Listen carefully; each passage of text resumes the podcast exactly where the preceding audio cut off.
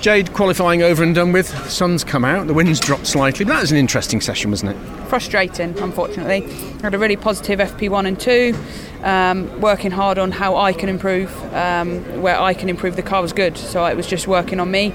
And we weren't a million miles away. Um, unfortunately, went out in that session, and for, for one reason or another, I seemed to have brake issues. I couldn't get the thing stopped, and when it when it did stop, it was locking up. So a real fight. And then obviously with the red flag with, with Dan which obviously glad to see him get out okay but it just meant the whole session was squashed. Um, so it was a bit of a, a rush to get a lap in.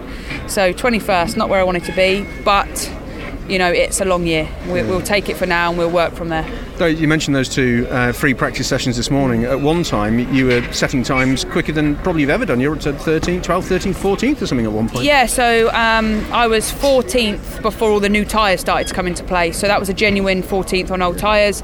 Uh, I think a smidge maybe quicker than, than Jason, and obviously Josh had issues today, so not comparable there. But yeah, we were, we were that's what I mean. That's the frustration in qualifying is I knew I had the pace in me.